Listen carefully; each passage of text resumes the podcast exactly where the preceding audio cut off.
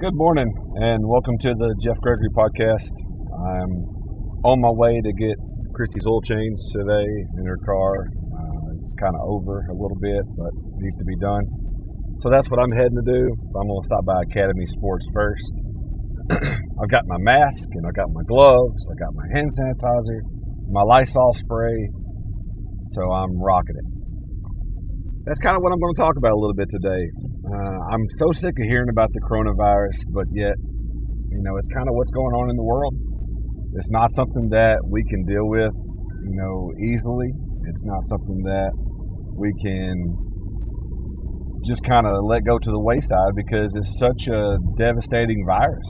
You know, from everything you read about it and hear about it, you know, all the deaths and everything, especially in, you know, New York and California that have the higher you know amount of people in one small populated area, it just kind of runs rampant. And here in Tennessee, it don't feel that bad. You know, I live in Sumner County, which is you know right now the third highest as far as cases go. I think the first highest as far as deaths go, but a lot of that was nursing homes and older folks. But still, it's it's very scary. It's very scary to me because I think about Julie, my daughter Julie. Julie's a little girl that you know, when she after her second birthday, she got a really bad upper respiratory infection, and then you know, way worse than the croup, and you know, she was in the ICU for several days because she can't breathe. Um, I grew up with asthma. It's One of those things that you know, I don't know if it's just a big guy trait, but I had asthma growing up. Um, I have it every now and then. It's I've never had exercising asthma. That's what I call it. You know, especially teaching kids at school where I've had problems breathing whenever I was playing sports, other than getting out of breath. Mine was more allergy driven asthma. My asthma came in small doses, like when Granddaddy was cutting the hay, or somebody was lighting the tobacco barns, or being outside in the spring when everything's blooming. Those kind of things triggered my asthma, you know, often as a young child.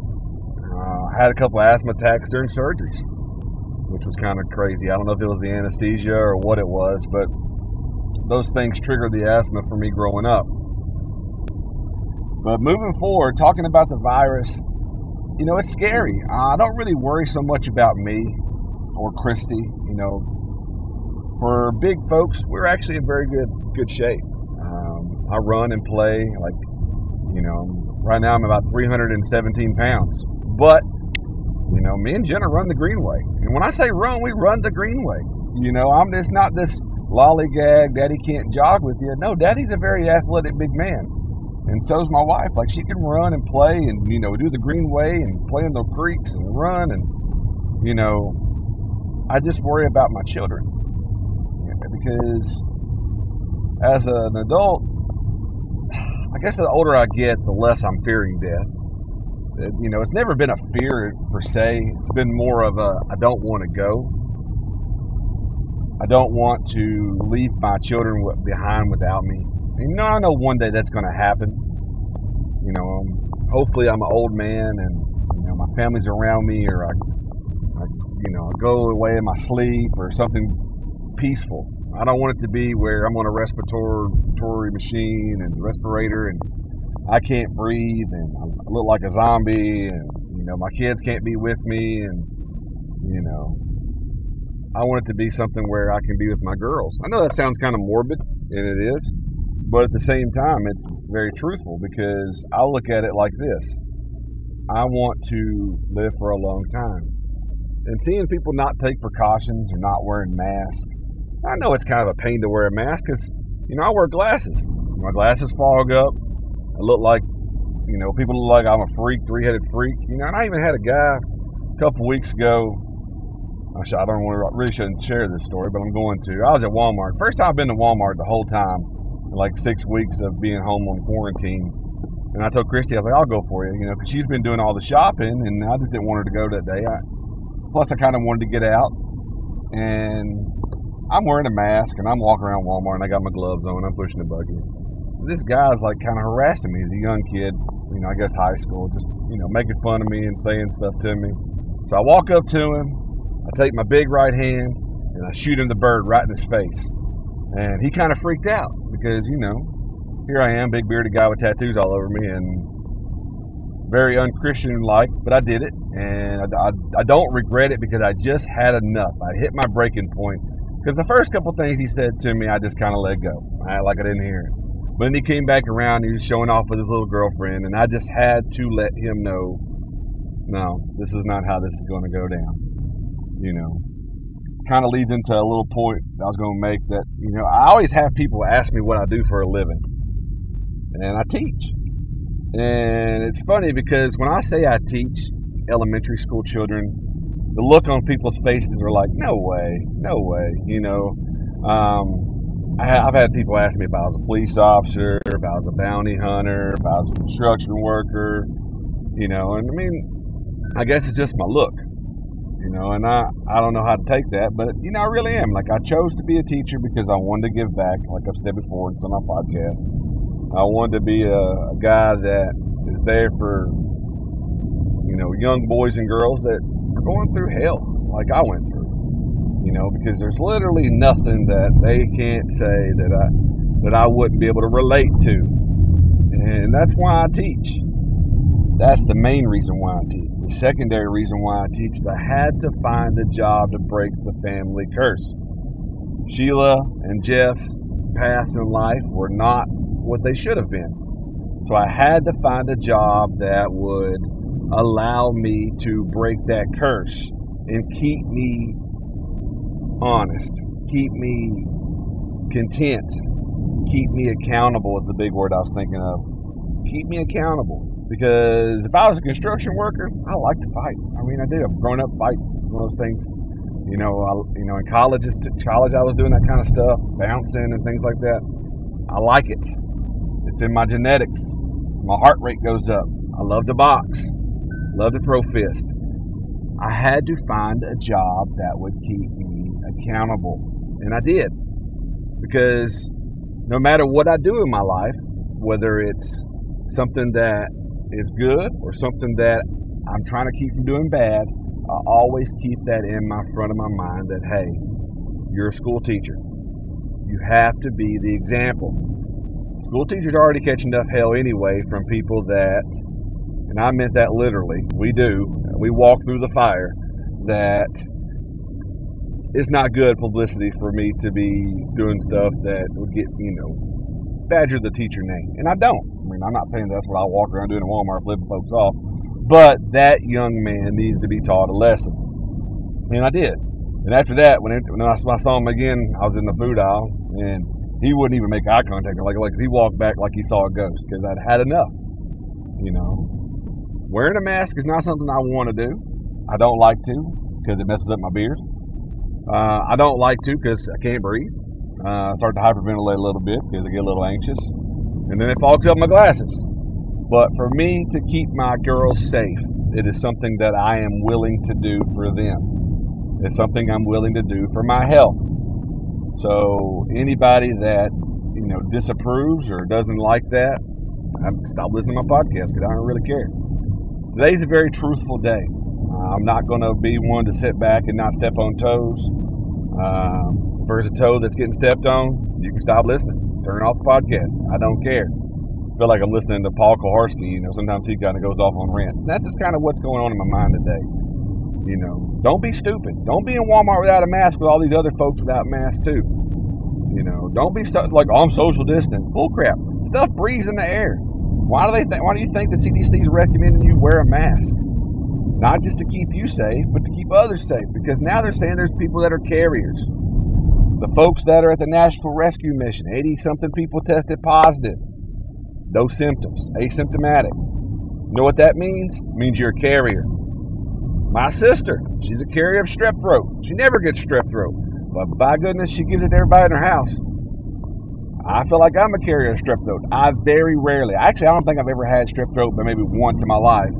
I mean, other than some scratchy throat, because it seems like whenever I get something like that, I pass it to Jenna or I pass it to Christy, and they get it pretty rough. Think about your family, which leads me into religion. I'm all for churches getting back together.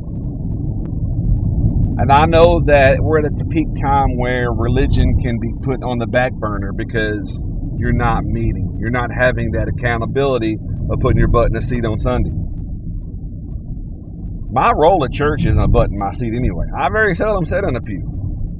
You know, since beginning of the year, actually since Christmas, I think I've sat in this pew twice because I do other roles and I enjoy that. But for some folks, that accountability needs to be there. I know it does. I know you. I know the ones that are listening to my podcast that know I'm talking to you. But at the same time, church is not going to get you into heaven.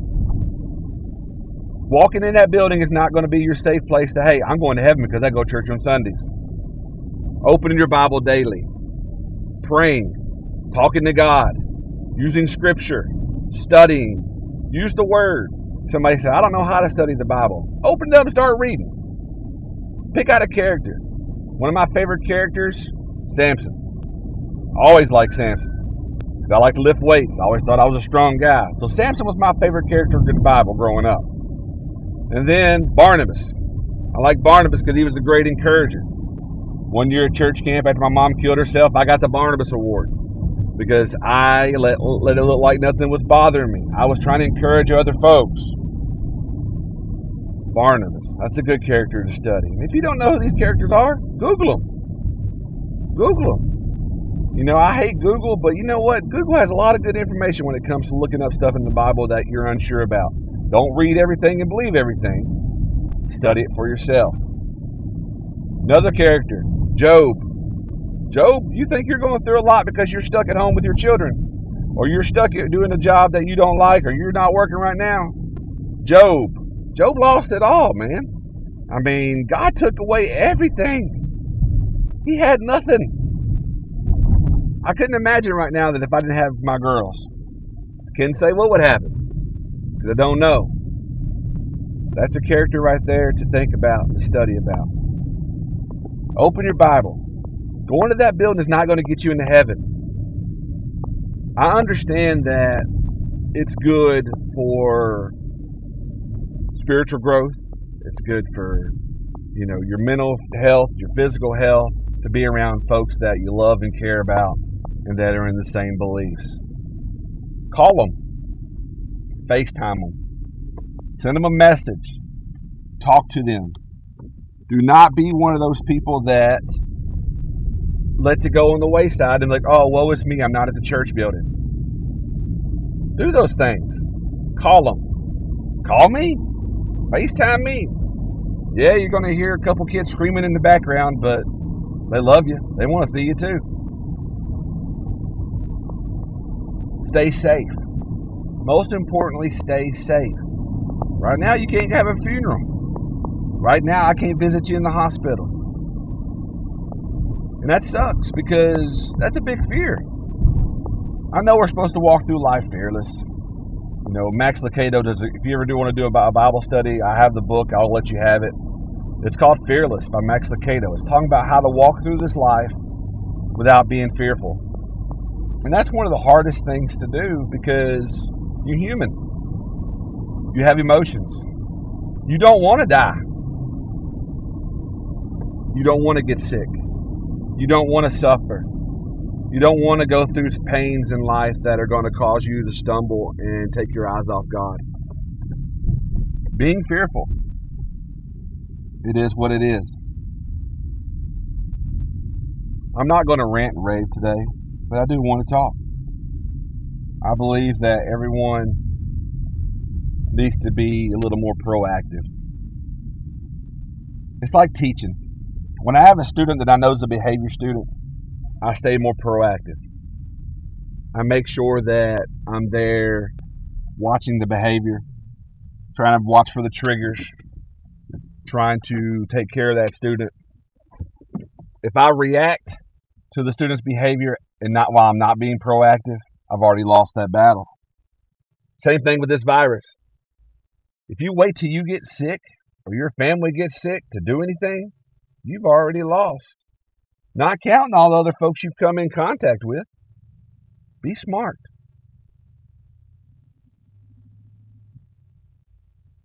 That's all I really have to say today. It's a short podcast. Um, I just wanted to make sure that people knew kind of where I stood today on this. Uh, especially the church part. You know, we're not going back to church for a while. You know, I've told Christy that, and she she's actually was the first one to say that to me. She's like, "Hey, we're not going to church for a while. We can do the online thing. You know, we can keep in touch with members that way and things like that, and that's fine. I love my church family, love my church, but I'm not risking Julie for anybody at the church. Especially when I know that kids come to church sick. When I've been in Rev Kids, and I'm like, "Oh, well, he had a fever this morning, but I gave him Tylenol." How the heck? What?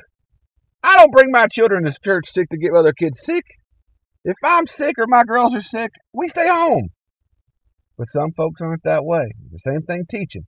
You wouldn't believe how many times I've had a kid with a 104 temperature because mama gave him Tylenol at 6 o'clock and it wears off at 10 o'clock and the kid is miserable. Not saying everyone's a bad parent. Saying there are parents out there that they just kind of overlook it. But prayer request, I have a couple. I want to pray for my church family. I want to pray for the kids that are out of school. I want to pray for my girls. Tomorrow's Julie's fourth birthday. I'm excited. Cinco de Mayo, baby. I just dread to know what she's going to do when she turns 21.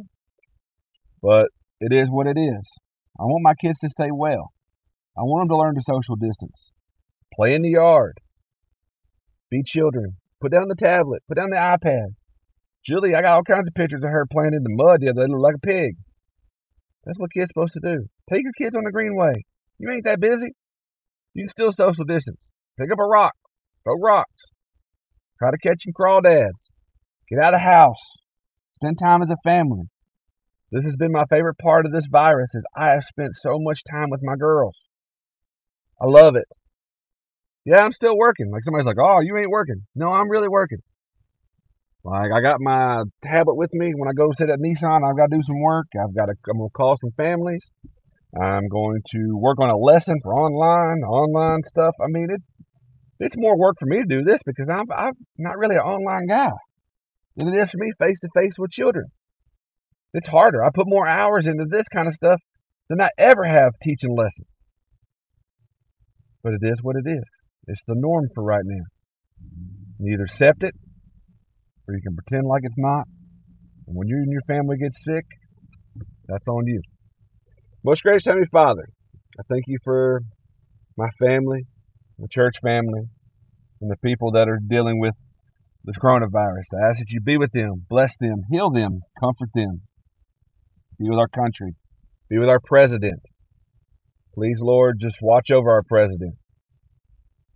Let him make the correct decisions. Because I don't want to be in his shoes. I ask you just watch over my girls, watch over my grandmother, uh, be with the people in our communities, still be with the storm victims. They're still hurting. Let us be able to reach out and help them, Lord. I ask you now, just bless us and forgive us. Let us have a great day. The sun is on our back and the sun is in our face. In Jesus' name I pray. Amen. Hope I didn't step on too many toes today and hope that everyone has a great day. But this is just something that had to be addressed. Talk to you later. See you around.